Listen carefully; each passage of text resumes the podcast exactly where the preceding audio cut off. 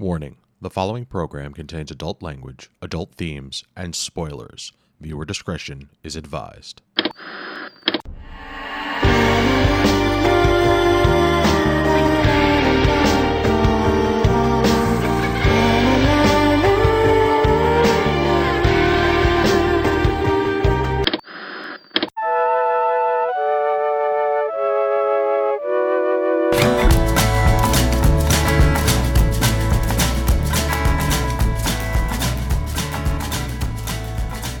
Good evening and welcome to this week's episode of This Week's Episode. I am your host, Evan Goldstein, and with me is the always amazing Karen Randazzo That wasn't quiet.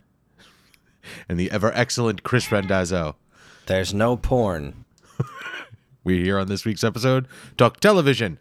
I got to pick the show this week. We watched some Dollhouse, specifically season one, episode six. Now, I had a lot to make up for from my last pick. I think I did okay because I rewatched this, only watched this episode specifically, and I enjoyed it. It is as good as I remembered it being. I remember when I brought it up to you guys, you specifically did had no recollection of this episode ever existing. No, I um. Yeah. Uh, how do I put this? Uh,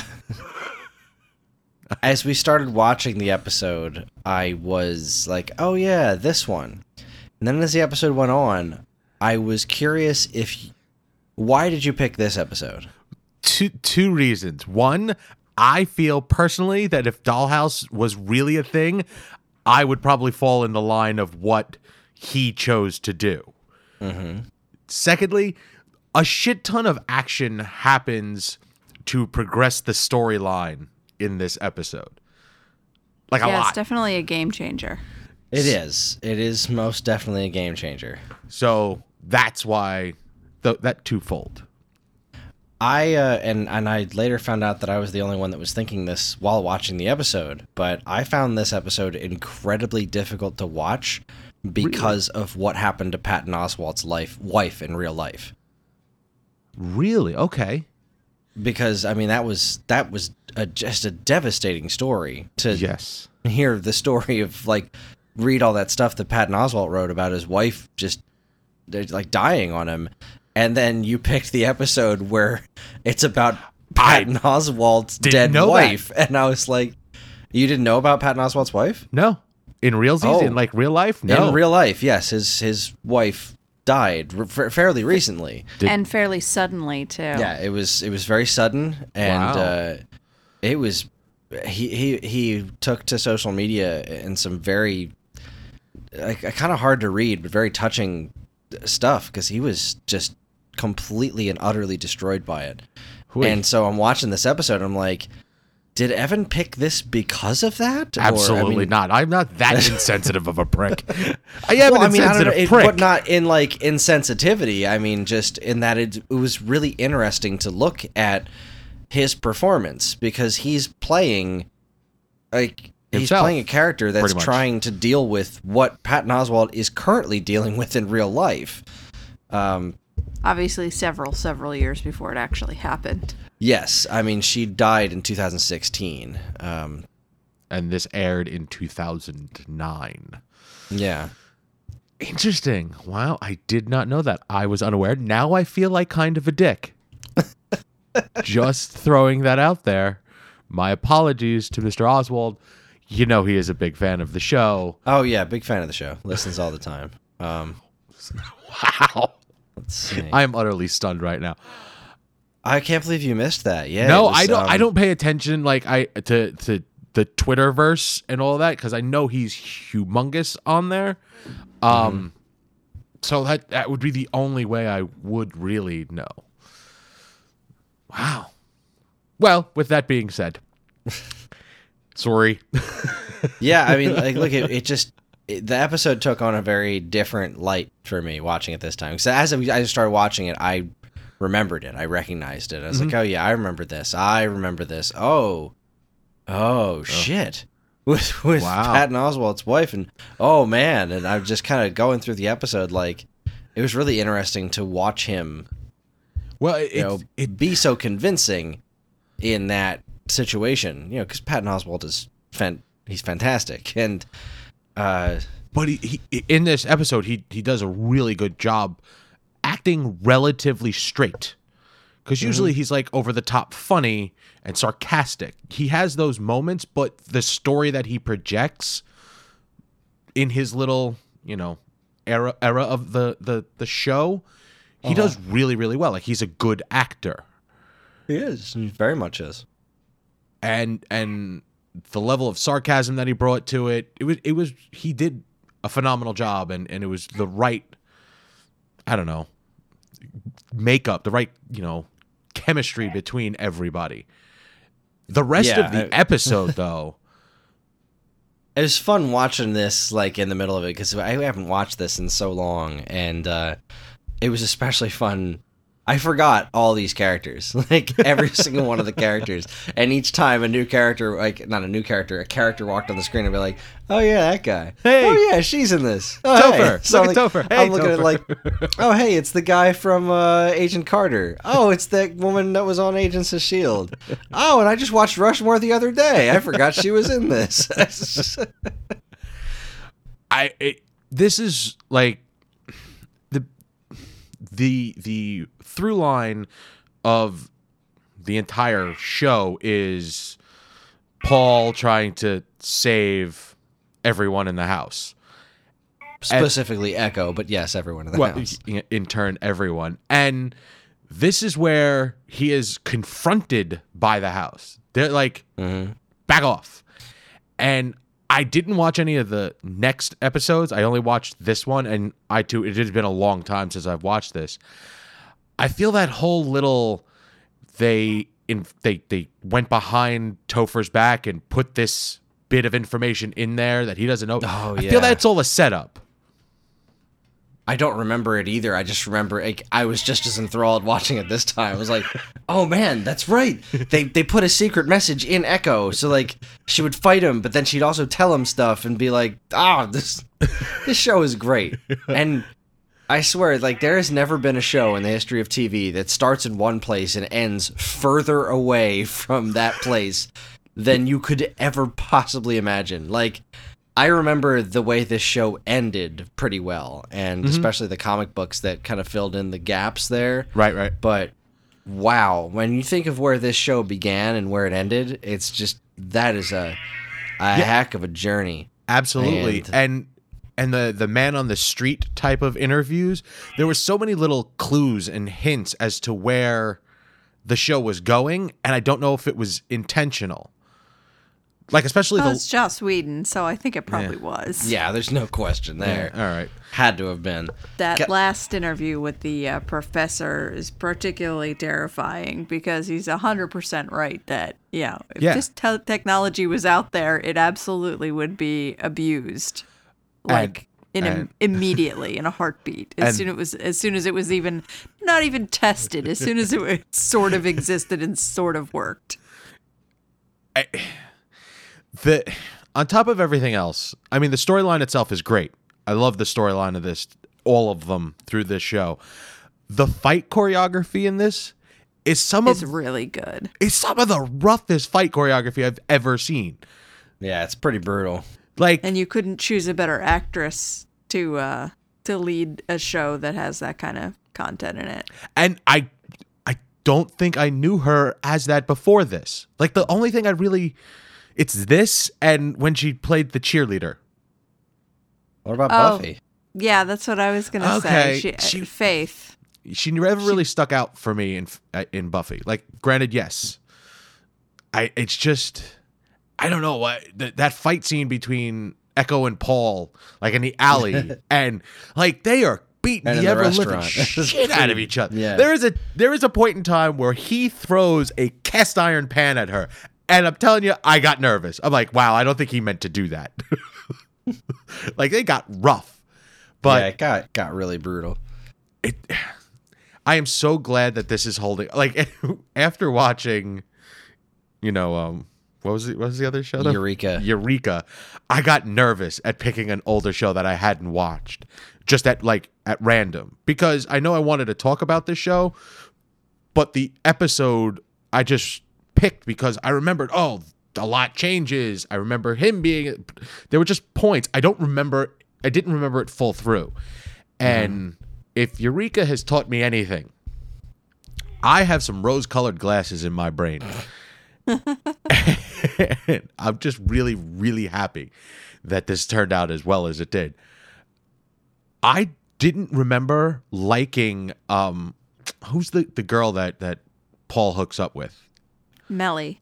I don't remember liking her as much as I did in this episode.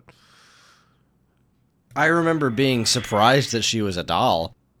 That was such a cool That reveal was when a it cool happened. I, I, I, I, I'm watching the episode and thinking, I feel like I remember she was actually a doll. Am I remembering that correct? I Yeah, don't that remember. same thing happened to me where I was like, "Isn't she?" And then as I started to like realize what was going to happen, I was like, "Oh, this is the one where they fight." Oh, And she curb stomps She the just- dude. oh, crushes him. which is a brilliant move by uh DeWitt. Oh Yeah. yeah. Brilliant move. She is also like she is so calm, cool, and collected with everything that is going on that like there was a line, uh I don't remember the guy's name, like her assistant or bodyguard dude that's there. Um he's like, That was you you played a phenomenal hand. And her reaction or her like answer to that was I played a horrible hand extremely well. There is a difference Yes. and it's it's absolutely true because the situation that she was she got everything got turned sideways Yeah. like there was strife inside the house with that douche like that was a whole nother plot line through this story was the douchebag you know oh, who was abusing, Abusing. the dolls? Yeah. like it wasn't a really important line except for the fact it showed how calm and and, and collected DeWitt is and the the I don't know the brain that Boyd has because he figured all that shit out on his own. Mm-hmm. Like it in the relationships and how he you know because when if I remember correctly when he came when he first came onto the scene he was like anti dollhouse like this isn't right and then she That's that's manipulated bell. Yeah. she manipulated him into it uh-huh. and now he's like like well, all right this is a job. This is what i need to do. This is how i protect these people so on and so forth. And like he's like everybody on the show is like really good actors and actresses especially the dolls that every one of them has to do at uh, like if they show up on screen they're doing at least two different characters per episode. Yeah. and the the the the relationship between Victor and um Sierra Sierra. Yeah. like that the like the blankness and yet there's still like you feel that there's still something there even though Yeah. they have nothing they're not expressing it in any way shape or form That was one of the most interesting um, aspects of the show for me is the potential for the dolls when they're when they've been wiped to start to develop their own personality, like completely separate from the person they used to be before and all the people they get programmed to be. Then they, you know, I think if I remember the show right, that as they start to go on, they start to like pick up their own personality traits when they're not uh, when they're, when they're not programmed imprinted that's the word they use. Right. Which i just think is a really interesting concept. Well, this is also the first time that um they they didn't make it a big deal, but at the very end of the episode, Echo is sitting there painting, and she drew she painted a picture of the house, her, and and the guy. She shouldn't remember that. right Like that shouldn't be in there. That should be gone. And they just like glazed over it real quick to like I don't know if that w- I'm going to assume since it's Whedon it, I, it was done purposefully. But like this specific episode every everything starts to turn. Because before this it was I mean it was monster of the week type of thing where Yeah, this is the like specific this- situation. the show has this one idea of kind of like what it was advertised as is like this is the plot and these are the characters uh, you know this is about this place and these people that do these things and the different things that happen to them as these it's like you you have this this set of parameters that the episodes are set inside of and you think the show is about one thing and then it's going in this direction you really have no idea where it's going to go from there but a- after this episode is when the world just kind of really starts to expand and it's just nuts it's just nuts Yeah. And it's not a it's not a 90 degree turn. It's a it's not a 180 because they're not reversing direction. It's like a 270 degree turn because like you you didn't even expect them to even if you saw a turn coming, you never saw that turn coming. It's like a it's it's like um a curtain lift. It's like you've been standing in this room and you think you know where all the boundaries are, and then all of a sudden they pull it up, and it's like, ah, shit, I have this great analogy, but it's from a video game neither of you have played. So it's like in A Link to the Past when you get all three of the pendants and you fight Agahnim the Wizard, and then they're like, oh yeah, well, welcome to the Dark World. There's six more dungeons, and Ganon's the real boss, and you're like, oh, I'm only like a third of the way through this. Like I thought I knew what the world looked like, but now I really know what the world looks like, and it's crazy. Well, and that's the best part about, uh, I mean, this particular episode. And I don't remember any major shocks happening that I didn't buy. That I didn't go, oh yeah, that Yeah. makes sense. Like the Millie thing. Yes, it. If first time through, that was a serious shock. Like, oh shit, she's a doll. Fuck, that makes sense. I buy that. The, the this the, us the the the guy I can't remember his name. Joe, Joe, douchebag Joe, who is uh, uh, Uh, treating the, the the dolls horribly. Yeah, that that makes sense. Douchebag Joe. Douchebag Joe. Yep, he's doing douchebaggy things. That makes sense. Like something, and he specifically says, "Did you not think that this was going to happen?" I don't know. Understand how that's much of a defense for him, No, but It's not. but he did say it.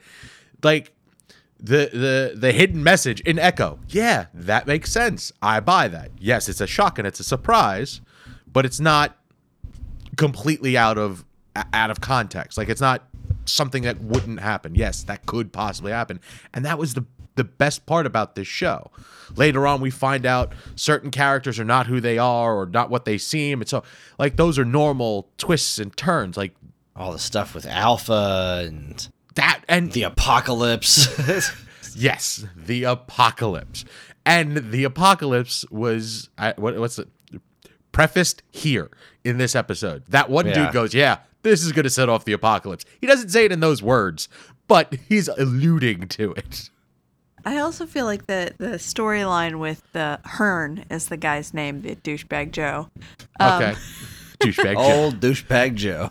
with him abusing the dolls, um, it serves to illustrate what the man on the street interview with that professor said. Like, if you just if they didn't if they just had that interview piece in there, you'd be like, oh yeah, I guess that's a possibility, but it wouldn't really hit as hard as having a you know a dramatized example of that of of a small that's i mean it's terrible what he did but mm-hmm. it's also a small small example of how this could be used you know yeah, this is just a taste in a of terrible way coming. and and ha- so having that plot line in the episode um i guess just drives home that point. point And when I looked up the title for this episode, like I first I looked up where Patton Oswalt showed up, and it's this, and then I saw the title, and I, I forgot about all the man on the street interviews, but the the fact that they showed every side, not just oh this is horrible, down with the dollhouse, or the the, you know scuzzy guy going yeah yeah yeah. My favorite was the one guy. I'm going to assume standing there with his girlfriend or wife talking Oh, about having a homosexual encounter. Like, yeah, that would be cool. And her reaction, and it's not gay. Just to see what it's like. Like it, it showed or it, it explained all of the the avenues that this show could possibly go down the like the heartwarming there was one where a woman was just talking about how this could possibly be the best thing ever a beautiful beautiful thing and then to to to end it with that. No, no, no, no. This is gonna be bad. if this if this is if this is allowed, it's gonna be bad. And as most of us know, it it it it doesn't turn out well. I do have to say, uh, just about those man on the street interviews, this is real TV TV pet peeve of mine. I hate fake scan lines in TV shows. the they do this in I like Moffat does this in stuff like Doctor Who and Sherlock, where they do close-ups of what you're supposed to be looking at, like another screen mm-hmm. through your screen, and they put all these dumb fake pixels or scan lines all over the place, and I hate that stuff so much. It looks awful, And and, it's, it's it's a real pet peeve of mine. I didn't even see it. I didn't even notice it. so I mean, I I feel like I this was a win. I, Definitely. I, was I was. Yeah. I mean, It's such a great show. It's such a great concept. Obviously, like, you know, too many Whedon things. It died too soon. Like mm-hmm. this one I really got though. Like I mean first off, it's this is how the hell do you market this show? Like Oh, really. God, yeah. Like no this idea. is a confusing premise. This is a very strange premise. And they renewed it like kind of on faith. Like the show didn't On faith. the show didn't really have through the roof ratings and Fox gave it a second season. Like I mean I hate to give credit to Fox, but like they gave this show a chance. They they gave this show every chance that they didn't give Firefly and it had an opportunity to wrap itself up, which I really a- appreciated that this show had the chance to do that. But do you Like, feel I- Firefly had anything to do with that? It's possible. I can't imagine it didn't. I mean, why the hell would Whedon go back to Fox after what happened to Firefly? Like, what in what universe would he be okay with putting his programming back on Fox if there wasn't some sort of, you know, understanding about what happened to his first show on that network? Hmm. Uh, earlier today, Matt, the illustrious Matt Much, asked me, or like he he commented on the fact that he remembers hating the pilot episode of this show, and he asked me how I felt about it, and I had to honestly answer, I don't remember. But I can Yeah, I don't remember it either. I don't remember being enthralled by it though. I don't remember really being interested in this show until a couple episodes in. I was watching it because it was Whedon. Mhm. and I and I feel that if I didn't like it, I would remember that. The the I remember the show as a whole and enjoying it as a whole. Very few episodes very stick out very specifically. I, I it, it was the, the culmination of all of the story together. And Matt, and Matt's like, "Yeah, I guess you must have liked it because you continued to watch it." I don't remember watching this on TV current. I I know I did a a I it wasn't really binge watching back then, but I know I did a, a You DVD marathoned it. I marathoned it of sorts, and I felt like I had missed its first run. Like so many shows that I've like grown to love and and watch as often as possible, this is something that slipped by my attention. It's the same thing with Firefly. Like I don't know if it's a Fox thing. I don't know if it's a Whedon thing. I don't know if it's me. It could be me. Very well could be me. Now, did either of you guys read the the comics? I remember. I remember seeing. I remember seeing them. I couldn't tell you what they were about. I The, remember um, that they were set in the future.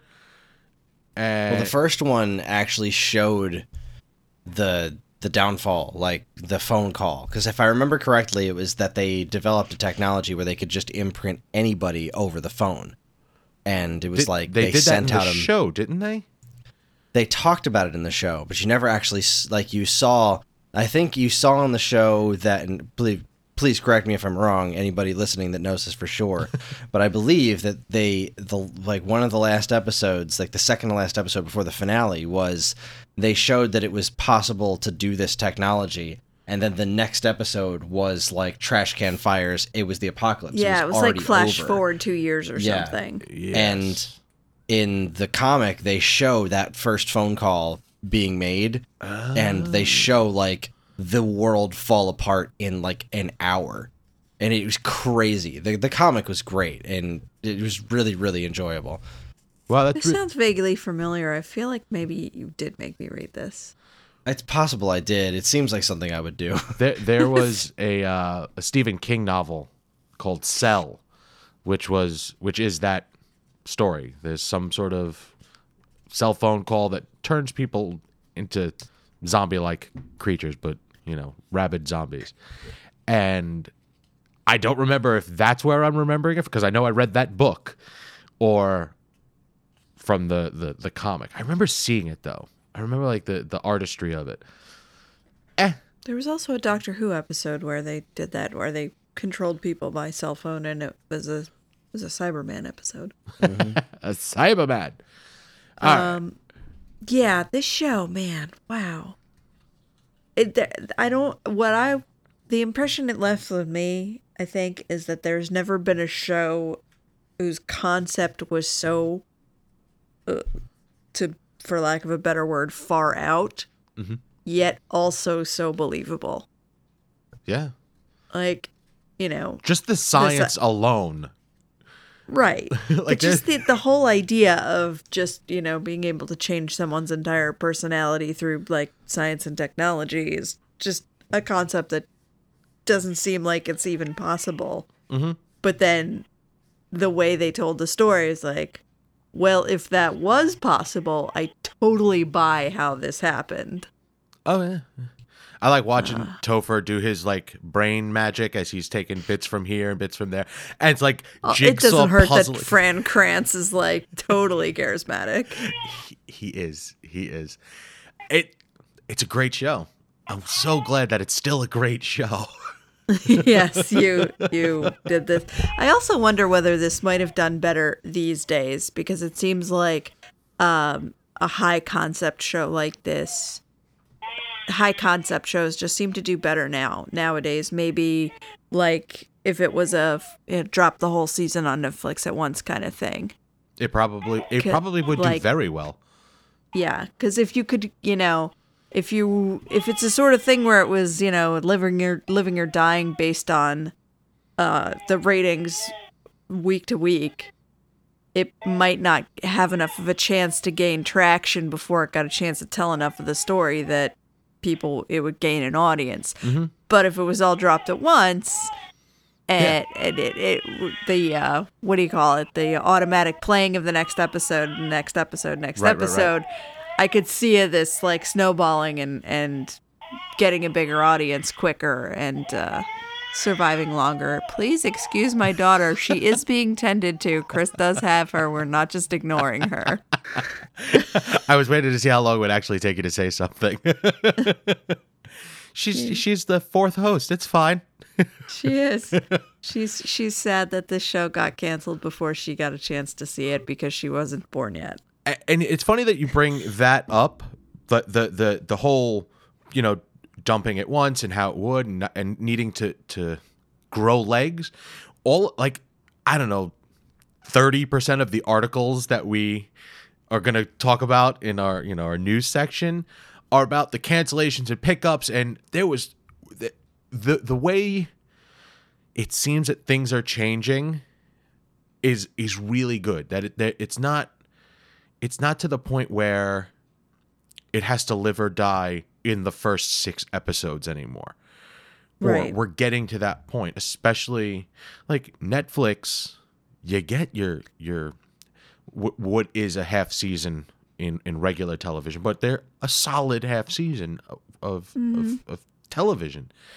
That's the way like when someone goes to make a show, that's the way it should be. They they should be able to say, "Okay, I have 13 episodes to tell this entirety of the story. Let's do that." right Boom. And it's not that way anymore. So All right, let's let's take a quick break. Uh, when we get back, we're gonna we'll talk some news. Stay tuned. Our pals at Apathetic Enthusiasm have made it to their 100th episode.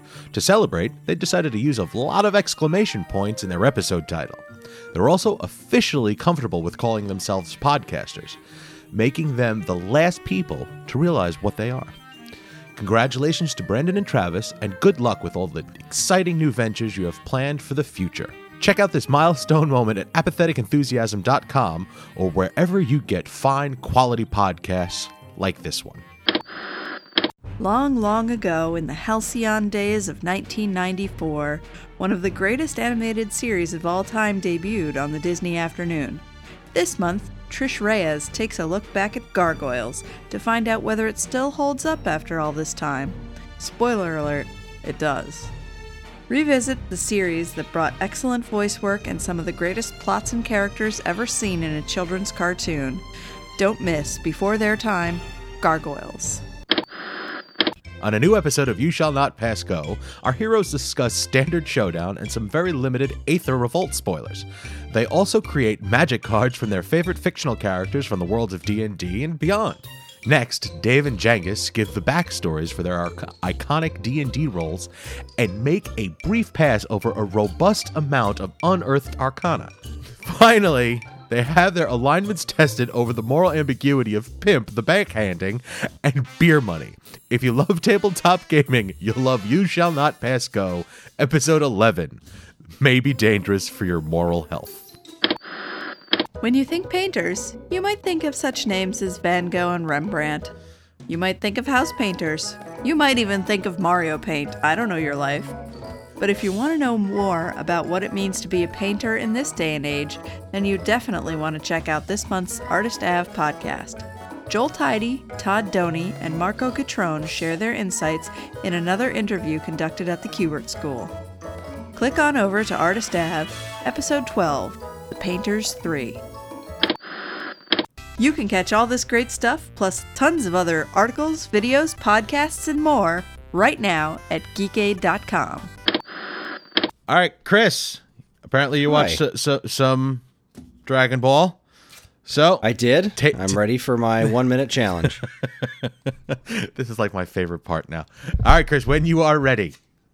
Okay, let me turn the volume on on my phone just in case it needs to go off and uh, you need to hear it. But I'm, I'm I'm hoping to get this done in under the 60. So here we go. So somewhere out in space, an intergalactic uh, hunter dude, uh, he's like a cop. His name is Jaco, and he's out eating ramen on the moon. And some big yellow-headed dude is like, "Shouldn't you be on duty?" And he's like, "Ah, I got, I got this guy, this criminal I found. He's locked up in this jar, and he's like this little space squid thing." And he's like, "Ah, he's not going anywhere." And then the, the space squid thing, as soon as he says it, busts out of the jar and flies into space. And he's like, "Ah, crap! I shouldn't have been eating ramen." Meanwhile, back on Earth, uh, Gohan, he is he has a superhero alter ego called Great Saiyaman, which he hasn't done in a long time. And somebody decided to make a Hollywood movie out of it, and he showed up to be the stuntman on the movie because uh, you know he can do all kinds of superhuman stuff because he's like a superhuman Saiyan. And then he got caught up in the whole act of being Great Saiyaman again, and he saw some dude robbing a bank, and he went to go stop them. But Krillin, who's actually a cop now, went to go stop him first, and Gohan interrupted him, and the space alien showed up, and then Jaco showed up and shot a giant laser at Gohan, and three seconds left. Yeah. you you ended it with the and then. That was how the episode ended. oh, okay. He shot a laser and then the credits ended. the credits rolled. Next week on Dragon Ball Super. Wow, that was harder to do in a minute than I thought. All right. Next week, we're going to make you do it in the Cookie Monster voice. Oh God, please no. Thank you, Chris. and we're back. Thank you so much for checking out our commercials. Um, Oh, you're welcome. Our, our- Chris, this I may have to edit this out. Are you planning on doing your minute? Oh Is that a no? no, I You forgot Wow. about your minute. I forgot about Dragon Ball Super. Okay. I don't even know if there was a new episode this week. Okay, so hopefully next week, if you liked last week's minute, I'll get Chris to do it again because I enjoyed hearing him panic. Um, let's talk some news. Um, seeing as Chris is back with us, um, the first article that I popped up, unfortunately, has a horrible link. It's one of those clickbait links, and I hate that. But major 80s cartoons are being rebooted. And when I say major, I mean major. Of course, I don't know, man. They put Voltron on this list, and seriously, that's not being rebooted. It has been rebooted. Okay. Season two is coming. all right, what about Tranzor? I don't even know what Tranzor is, man. Okay, it's a Japanimation show. It's like Voltron. f- Did you just say Japanimation? Yeah, that's literally a great Japanimation show. That's the first four words of number 10. Boy, I cannot believe uh, there was episode 773. I totally forgot to watch Dragon Ball Super this week. this is the first time in 73 episodes that I've forgotten to watch one. so that means you're not a real fan. Um, Son of a whore. Mask, He Man. There's so, and if any of this is true, because all this article states is a bunch of these cartoons are being rebooted. It doesn't say much after that. It gives us basic information about the cartoons. I feel like someone just wanted to list a bunch of 80s cartoons. Because It seems about right. Yeah, it was a real it was a real crap article, but Yeah. uh I'm hoping I- there was a lot of Thundercats talk lately online. In in Mm-hmm. like a lot of people talking about uh wanting to be part of. Uh, I I don't know if it was a live action, but like Mila. boy, live action Thundercats, that'd be something, huh? Yeah, it would. Yeah, it would. It would be all sorts of awesome. Um, that's a word. but like they, they're talking about. All right, I understand. Jem and the Holograms had a bad movie. Okay. Oh, that's a understatement. Okay. Did Not you that I saw it, Oh but- yeah, I sat down and watched it because I was stuck in a hotel and it was on the only like movie channel. It was so bad. The the the cartoon, from what I remember, was so much better. But it on the same page, they're talking about rebooting Inspector Gadget. I am so on board for that. I am very on board with uh that's Wait a minute. Wait a minute. That that was recent. There was a Netflix Inspector Gadget in the last couple of years, I think. Hmm? Hold on a cotton picking minute here. Let me pause Dragon Ball Super real quick. as you're looking that up, He Man and I think Mask, that was another one. A new Transformers, something. Like, this all makes sense because these are all classic 80s cartoons that are, are were actually good. There were a lot of 80s cartoons that were not. But these have all stood the test of time. People still fondly look on He Man and, and Transformers and Yes, Inspector Gadget. I don't. Inspector Gadget, there was a Canadian CGI uh, television series produced by DHX Media. I'm reading off of the uh, Wikipedia page. Uh, it's a sequel to the original series, Mhm. and it was announced in 2013. Ran for, looks like it ran for 26 episodes. So yeah, it didn't go on past its initial. Uh, but it was, o- its initial was season. in Canada. uh, I think it aired. Let's see. Does it say channel? Um, first shown in France. oh no, it's not actually listed as defunct. Um, let's see. U.S. air date was March twenty seventh, two thousand fifteen. It actually, yeah, it showed in America before it showed in, in Canada. It was just yeah, produced by a Canadian company. Um, the last episode. Oh well, it hit on Netflix. So, uh, oh, it came in chunks. Look at that. Was this? Oh, was it a season two? It's kind of hard to tell from this. Uh, so there was a bunch released on. There were 16 episodes released on March 27th, 2015, and then another like chunk all the way up to episode 26B uh, that ran to that ran on August 29th, 2015. So, hmm. Doop a doop a doo. It was announced that it would instead be available exclusively through Netflix starting in March. Yeah, and there hasn't been anything on it since. I, to be honest, So, I would be yeah. okay with any one of these. I mean, outside of the stuff that has already happened, like the Voltron, which is phenomenal, Oh yeah, it's great. phenomenal. I would, Mm-hmm. I would check out any one of these cartoons because this is my childhood. Like, Oh yeah. I have an objection to rebooting Inspector Gadget. I have a real fondness for that show, and I don't think you can improve upon that. I, I think that you can improve upon the original in that case.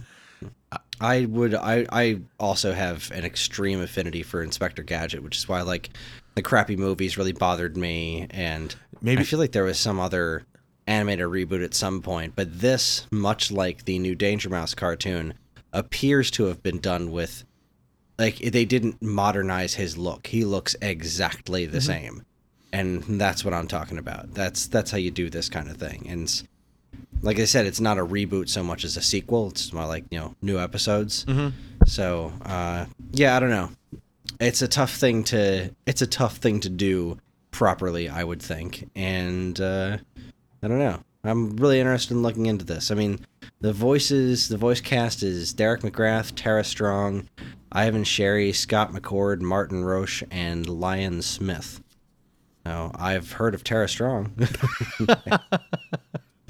Outside of that, Well, but one of the things that this, uh, I it's related to this. I didn't post a link to it because I thought it was in this article, but it's not. The um, Voltron season two uh, got a new trailer, which looks pretty amazing, and uh, also got a release date. Season two drops on January twentieth. oh, So something good will happen that day. All right. So, seeing as we're talking about redos and Netflix and all that stuff, I thought that this had already happened and I missed it. Um, but they've been talking about bringing back the Magic School Bus for a long time.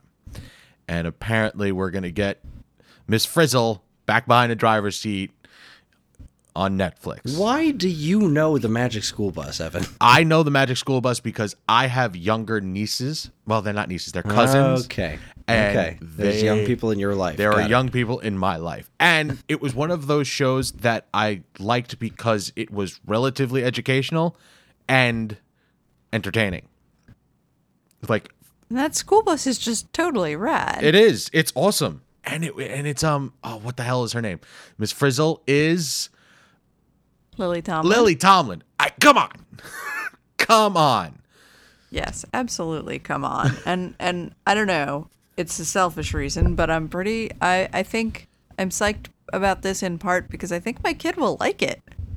And I, don't know if that's uh, that's happened to me before, where I've been like, oh, a, a show is coming out that I think that I know about ahead of time that I actually want my kid to watch.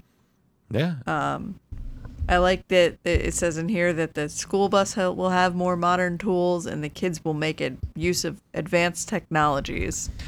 And I think that's a pretty good uh, take on this show, you know, to do to have it redone today. I'm not a fan of the name though. Magic School Bus 360. I feel like that's already been used, but it's fine. As long as they like it the way the show was originally developed was educational. As long as they stick with that and still make it as entertaining as it was for kids, more power to them. I'm happy to see this. And if we get more Lily Tomlin, that would be even awesomer. Also, if you if you want just something completely absurd to laugh at, click on the link in the show notes for this story, and you'll get to see a really awesome GIF in this article about uh, of uh, Miss Frizzle and all the students being bees, and the caption just says, "Hey, we're bees." I don't know why that tickles me, but it does. Karen, you brought up this next article, which I had no idea this was happening. right. I am so happy to see this. Like I, I, I was Kevin Smith is going to be directing an episode of the Goldbergs, which is awesome. I like it when Kevin Kevin Smith is very good at directing television because he works with the group that has that's already there doing the job properly. He doesn't come in and throw his stink all over it like some directors do. But the fact that it is the Tim Burton Batman episode, it couldn't be more perfect.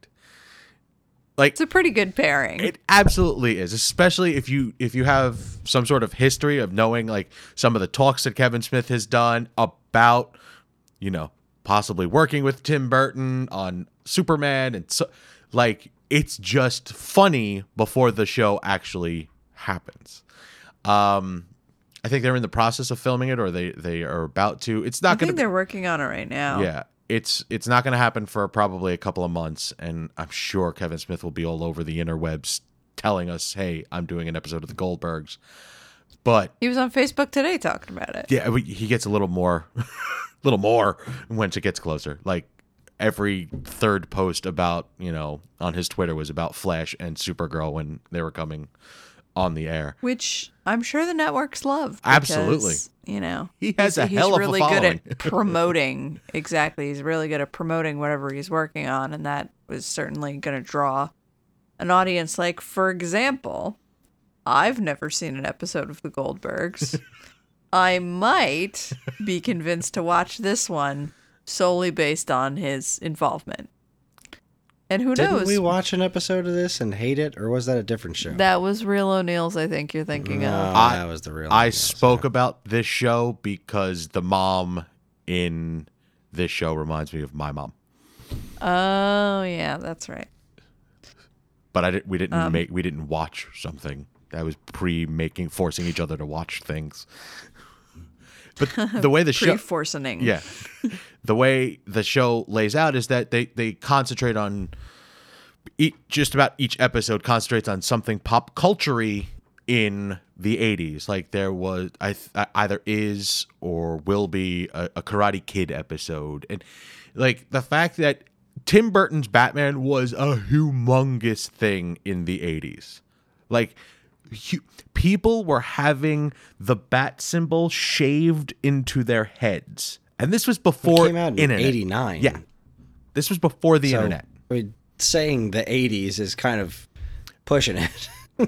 there the I want to say 87 was when they first announced that Tim Burton and Batman and um, Michael Keaton. Like it was a big deal, especially since that there was no mass product produced information source. Like Yeah. I couldn't go on and say, "Hey, I like the Batman movie. You should go watch it." Like yeah, it was it was all over magazines. Like I remember there being an official like Batman the movie magazine. Mm-hmm. Like seeing that on newsstands, like because the movie was just was everywhere. Merchandise was everywhere. Yep. Full page uh, advertisements in newspapers and so on and so forth. So it only makes sense that the Goldbergs touch on this. And it, it even makes more sense to give, you know, Kevin the directing helm. So I'm going to watch And it. And they will get 10 extra points from me if they use any of the music. I'm sure they will. I'm sure they, They will. They must. They must. It's like one of the most underrated Prince albums in the world. I know, I know, whatever. But I liked it. I have a very strong sentimental attachment. I like to it too. soundtrack. I I own it still. I'm sure it's somewhere in a box. Um, talking about revivals further, I don't know why this is happening, but okay, Charmed is being revived. I see. From, the people who like this show really like it. I'm not one of them, but all right, like what, what I like best about this article is that there is a picture of the Charmed cast, one of the the, the set cast, and then it says Charmed ran for eight seasons on the WB. Uh, series starred Alyssa Milano, Holly Marie Combs, and Rose McGowan. Rose McGowan is not that's pictured. not the grouping that's pictured. I just found that funny. Um, I, I don't know. I, I, I, I think I may have seen one, maybe two episodes of this show. Wasn't for me. It was a. It was I a- think it's uh the the team, the creative pairing here makes sense. The uh, CW seems to be the, I mean, obviously it's the descendant of the WB, Right. But it just given what's running on the CW these days, Charmed seems like the right kind of show for that network, especially with Supernatural being there. Mm-hmm. And as far as the production team or the creator of uh, Jane the Virgin being the one who's who's being in charge of it, I know you haven't seen any Jane the Virgin yet, Evan, Mhm. but that that's gonna happen eventually. okay. Um, But th- it's very well done. Okay. It Uh, makes the sense. show's very well made, and I can definitely see the people behind that show doing a good job with Charmed. All right. I, I, I may give it a shot, especially if Alyssa shows up for a cameo. She was one of my favorites. I, you know, I would I would place better than even money on Alyssa Milano making a cameo. Um, speaking of CW, they went crazy again. they sure did. Okay. Apparently, they just have money to burn and said, fuck it, let's just renew everybody again. So, another seven shows yet again got early announced uh, renewals. One of okay, most of them make sense. Arrow, Flash, Supergirl, Supernatural, those make sense To a lesser extent, Legends of Tomorrow. to a less to a lesser extent. Um, I love that Supernatural is going to season 13. yeah, That's just so that makes sense. It, it it's poetic. crazy ex girlfriend got renewed again. Now, we like After we just talked about last week how it's the lowest rated show on the network. it literally is the lowest rated show to ever be renewed, ever. I, I don't know. The, the- Did wait? Did you read the article I posted after that? yes. like earlier today. Now I was because that that yeah, it makes sense. Um, further, uh, you know, that plays in a lot to what we talk about on this show a lot about how Nielsen ratings are they're becoming increasingly irrelevant in the real world. And when you look at the reasons that it makes sense for the CW to have renewed this, like from a monetary standpoint, from a Netflix standpoint, and we'll get to that in a minute. But I well, mean, just I- let's I- just talk about it now. Like uh, that. That's the article. First off, CW renewed everything that you wanted it to renew, plus some. The reason that they're doing that is because of uh, like their deals with Netflix and the fact that they play nice with CBS because this is a CBS produced show, and due to the fact CBS own CBS and Warner Brothers own the CW, all the WB stuff, all the Warner Brothers stuff is it's like a no-brainer. Yes, we have to renew this stuff. It's getting very it was getting very lopsided. So to play nice and then they're making money off of it on Netflix and like it's a good thing because there's the possibility that this show can cuz first season was good. I didn't watch all of season 2. It may have gotten better. Have you guys watched any more of it? Uh yeah, I kept up with it. Um it actually just came back from hiatus last week and uh the two episodes they I feel like they're burning off at two episodes at a time, which if I didn't know it was renewed, I'd say they're just trying to burn off the episodes to get it out and never deal with it again, but now I'm not really sure why they're doing two at a time, but whatever. I get two episodes a week, and that makes me happy. And the two that they just did this week were really good. I I feel like it's taking a turn and, and getting somewhere. So uh, Well- now that it has this extra room to breathe, maybe uh, maybe it can fix some of the things that made you that turned you off in the early going of season two. Here's hoping. I mean, Yeah, I mean, look, I like the fact that the show is it's got critical acclaim. Like people like it. The people who have seen it like the show.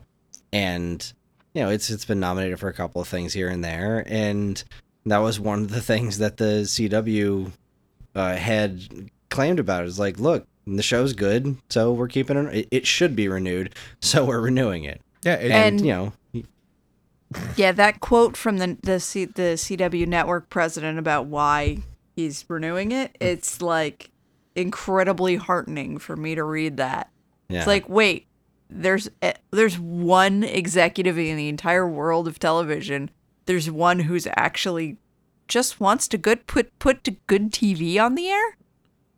And not only that, like That's a if you- completely foreign concept. It is, and it's wonderful because you're you're listening to him say all that stuff, and then that also it, it's backed up by good business sense. Like a show like this is good for the network. It gives the network a better reputation. It shows that, like, what did they say in the article that I posted? Was it was like the CW used to be where what people used to think of the CW was where like teen soap operas went to die, mm-hmm. And now they're like no, we're we're carving out an identity for ourselves that's of a higher quality entertainment. And just because it's not doing great in the traditional Nielsen ratings, like people aren't watching it on Friday nights or anything, people are binge watching it on Netflix. People are catching up with it and it's getting the word of mouth. People are watching it in different ways, and that is good for our brand.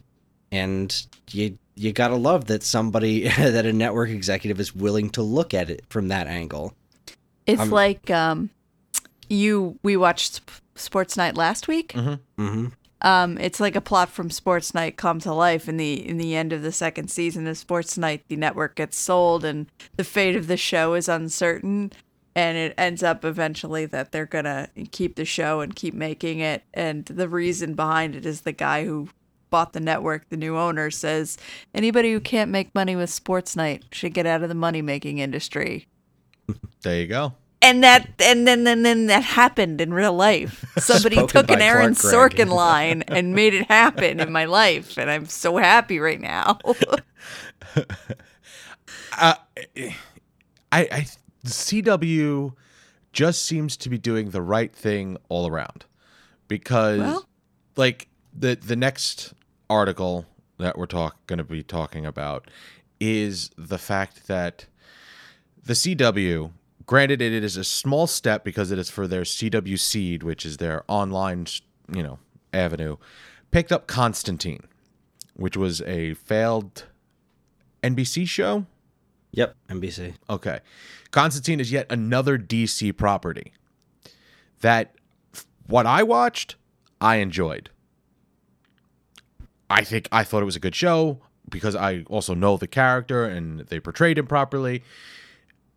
This just gives me hope that I'm going to get Constantine back. I'm going to get that live action same guy. He's doing the voice for the character mm-hmm. it's it just makes like they're they're thinking and that's crazy that that is a shock to me like th- this should be the norm like this i shouldn't be surprised that a, that a network is making sense I think that this, uh, as much as CW Seed is just sort of a thing that nobody knows what the fuck it is, I think that's a good place for CW to put this show because I, I heard Constantine was good. I didn't watch it. I don't know.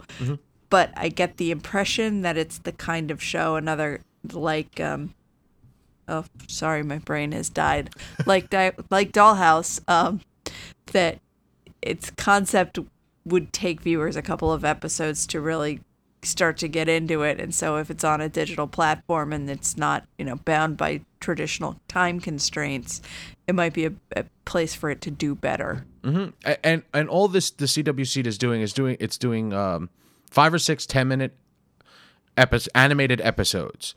But that is enough especially for the fans that watch the show and were upset with it being canceled that, that's enough for them because something is better than nothing but that's also a good start for people to get on board with it because he is Yeah, a, a goddamn complex character. He really is. He, you know, mysticism and magic and blah blah blah blah blah. and he smokes, and I hope they keep him smoking.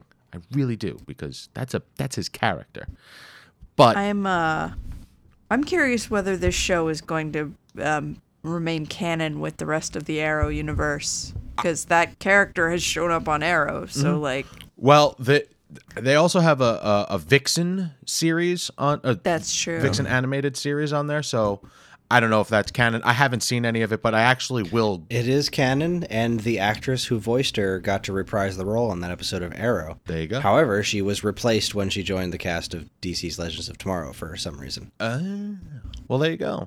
So hopefully this continues the, the way that, that they're already the, the the the setup that they've already gone with. So, uh, all right. Now, were you guys Twin Peak fans? Never Um, seen it. never seen it yeah Okay. I feel like I should be, but I am not. So I'm going to, to I don't know if I should watch. All right. Uh Twin Peaks has a premiere date. Um it's May 21st. It's uh, 18 episodes. I like I don't know if I should go back and watch cuz I'm sure I can get the original easily? Or should I watch this and then go back and see if I like it that way? I mean, this is it's a big deal for Showtime. So they're going to do a 2-hour premiere and then they're going to like air the next couple of episodes uh, on their streaming service right away. So that's sort of like dumping four episodes, sort of kind of. I have I I I've noticed that this this show i- i- is polarizing for people. Either they really really liked it and it was one of the most amazing shows ever, or "Ah, I didn't get it, I didn't like it. Because I, you know, my understanding it's it's very very weird. Whether Well, maybe our audience could tell us if you have an opinion about whether or not Evan should watch the original before checking out the uh, the remake of Twin Peaks. Write us at uh, twepcast at gmail.com or tweet at us at twepcast. There you go, nice plug, well done. Thank you. Um, okay, we're gonna skip over for just a minute the Golden Globes stuff, so we can maybe possibly talk about that a little more in depth. But I watched the trailer for this Jim Carrey Showtime show. Did you Did you watch the trailer that's on? I no, I'm sorry, I did to. not. Okay, it's a drama about comedians coming up in I want to say the 70s or 80s, in the 70s. 70s, I think. It looks it sounds what from the trailer, which is its job is to make it sound good, but it seems really really interesting. I I- outside of the comedy scene in LA in the 70s, that's all I got from it. And the acting that is done in the trailer is really good. So I am going to be checking it out June 4th on Showtime. It's called I'm Dying Up Here. And it's Jim Carrey. Yeah, Melissa Leo is uh, the lead, and she is a phenomenal actress, so Yeah. that carries a lot of weight. So I, none of And I like, nothing of uh, it disappointed me. So I'm curious how they're going to use their guest stars because they list a lot of guest stars for the, just the pilot, Mm-hmm. and they're so kind of varied that I'm just like, hmm, I don't know. how are they going to involve both Alfred Molina and Sebastian Stan in the same episode? Actually, within the trailer, they Doc sh- Ock and the Winter Soldier. That's what I'm saying. Amazing. They show uh, Sebastian in the trailer. I don't know if he speaks though. I it it could be a number of different ways. They don't necessarily have to be playing themselves. They could be as comedians because it is out. f- Uh, I can't even remember the name of it, but it's it's like uh, up and coming comedians at a, a comedy store type of place. You know, them going on stage and doing their acts and whatnot. So it could be a number of different avenues, either in the crowd or you know, guest comedians. I am intrigued. I- Jim Carrey. Jim Carrey has caught my attention. Um, I just posted this up before we started recording. Uh, there's a couple the the promo trailers for season eight of Archer, and apparently Archer is going back to the 1940s, which tickles me. the The trailers are very entertaining. Uh, they're going with a noir feel, so and it's more Archer. I'm always okay with that. If you guys have Yeah, I didn't get a chance to watch this trailer yet either. Obviously, I was wrestling a baby Mm-hmm. when you posted this. Um, but uh, I like the idea of him being in this time period just based on the. I, th- I feel like the Archer Archer personality fits well into that Mm-hmm. that era. Lana will. Uh, this is a blurb from the, the, the article. Lana will obviously obviously play as oh obviously slay as a jazz club singer. Although Archer doesn't look like he'll morph too much, playing a gun happy cocktail toting dick, ahem slang for detective, so it's not an insult. Like this is Archer the way it, it's supposed to be. I wasn't a big. I it was entertaining. I wasn't big on the '80s run that they did with the whole coke and what Vice yeah thing. the vice i wasn't a big fan of that one it was still archer but i think i'm going to be entertained by Well, what's this her name? Pam was hysterical. that was when the she got all thin and just. that was the only part of it that i really liked everything else was just meh Oh. all right so the golden globes happened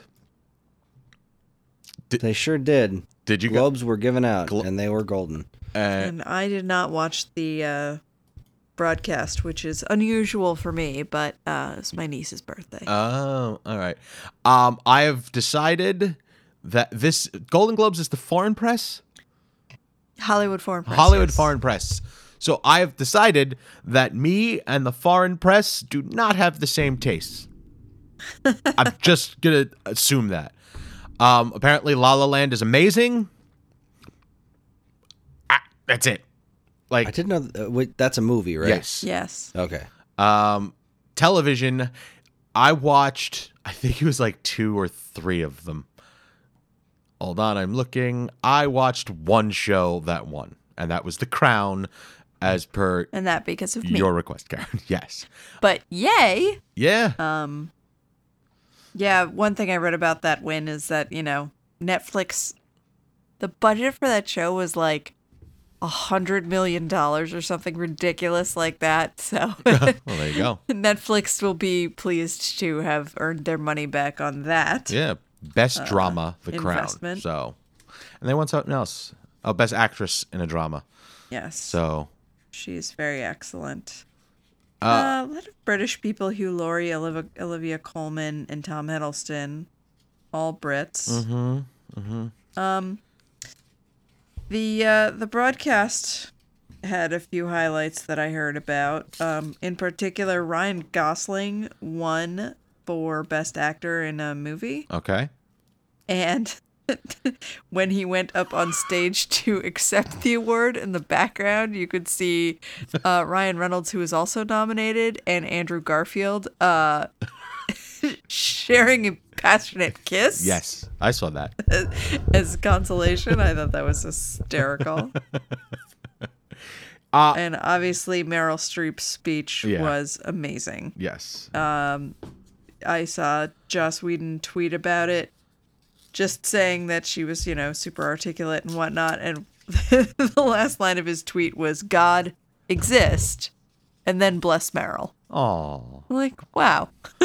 That's exactly how I, I that that that perfectly encapsulated my feelings about that moment. Yeah, it, it, it definitely has caused some ripples in, in the Lex. So we, it, it, I don't know. It just gets tiresome after a while trying to think too much about what's actually yeah, happening don't in the world. I don't care to touch on the politics of the moment, but I um, did like. did know, you I, see the one, the opening, I'm with her. the cold open? Uh no, I did not get a chance to uh, check that part out. It seemed it seemed like fun. A lot of people in it. A lot of people, little little cameos and, and musical numbers from Stranger Things, and it was It was Fallon was the host, right? yes, yes. Fallon was the host. They- I will check things out when check that out when things slow down. What's it, who's his friend? The, the guy from the the boy band, um, Justin Timberlake. There is a part in the cold open where Justin Timberlake does an amazing Jimmy Fallon impersonation. So, yeah, the Golden Globes happened. I got I got other shows that I need to watch. Apparently, according to the Hollywood Foreign Press, People versus O.J. Simpson, The Night Manager were like the two big ones. So, Atlanta. An award show happened. Yay! And Yes. Side note, more- Deadpool got Yes. nominated for something. Yes. Deadpool, Hooray. a fucking R-rated comic book movie. Yes. It's a great it was a great movie. I still and and the thing about Golden Globes is that they have a comedy mu- comedy movie category, which n- I don't think any other uh, major award ceremony has. So that's how that happened. wait. They have a, a a best comedy or yeah, but they lump it with musical. Right. Well, there aren't frequently musicals, and it obviously was going to lose to La La Land once uh, that movie existed. Sorry. I'm sorry, Evan. All right, that's all I got. Uh, who, who's doing it? Chris, Karen? I mean, Karen, you did a phenomenal job with the commercials. I, I don't know. I appreciate it, but the script's all the way over there. Oh, And okay. Chris is in front of it. Fine, Chris. Yes, I am in front of the words that say you can get in touch with us at mail at geekade.com as well as all flavors of social media that we inhabit. You can like us on Facebook with both the Geekade page and the This Week's Episode page. Find us on Instagram at Geekade. Subscribe to our YouTube and Twitch channels for all our latest and greatest video content. And follow us on Twitter at the underscore Geekade or follow the show specifically at Twepcast. You can also find us individually on Twitter. I'm at Geekade Chris. Evan is at. Geekade underscore Evan. And Karen is at. Shoot underscore the underscore moon. If you're interested in more information about anything we discussed here tonight, be sure to check out our show notes. And while you're at it, you can also subscribe to this and any of our other wonderful podcasts on iTunes or Stitcher. Or if you're super nice, you can leave us a review because any and all feedback is welcome and appreciated. Again, always remember to keep your eyes on geekade.com where we post something new every single day. Thank you, Chris. Greatly appreciate it. Uh, Karen, are you making a pick or did we Did we change that? I believe we uh, agreed to suspend the rotation for a week so that we can talk about uh, something that is currently running. Oh, that's that's uh, Sherlock, right? Yes. Cool. Next week we'll be talking about Sherlock season four. Yes. All three episodes will have aired by then. By then, and uh, are we going to include the Christmas break one? There wasn't Wasn't there one this one year? this year, was there? New Year's. New Year's. It There was New a new Day. the, the new the first episode aired on New Year's Oh, Day. okay. All right. That's all right, all right. So, all right. Next week we'll be talking Sherlock. There you go. There's your homework. Woohoo! All right, guys. From all of us here at this week's episode, I'm Evan. I'm Karen. You need a treatment. Good night. And this concludes our broadcast day.